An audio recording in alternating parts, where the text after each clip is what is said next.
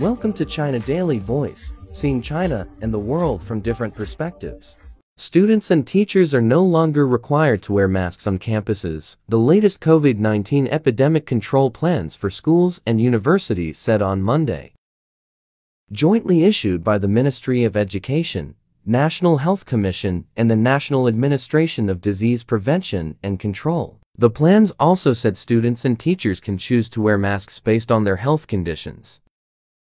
Medical workers, canteen staff members, dormitory superintendents, deliverymen, security personnel, and janitors still need to wear surgical masks. If an outbreak occurs, teachers, students, and workers should resume wearing masks, the plan said.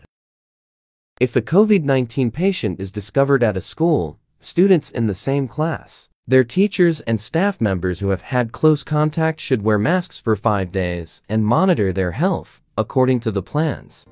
That's all for today. For more news and analysis, buy the paper. Until next time.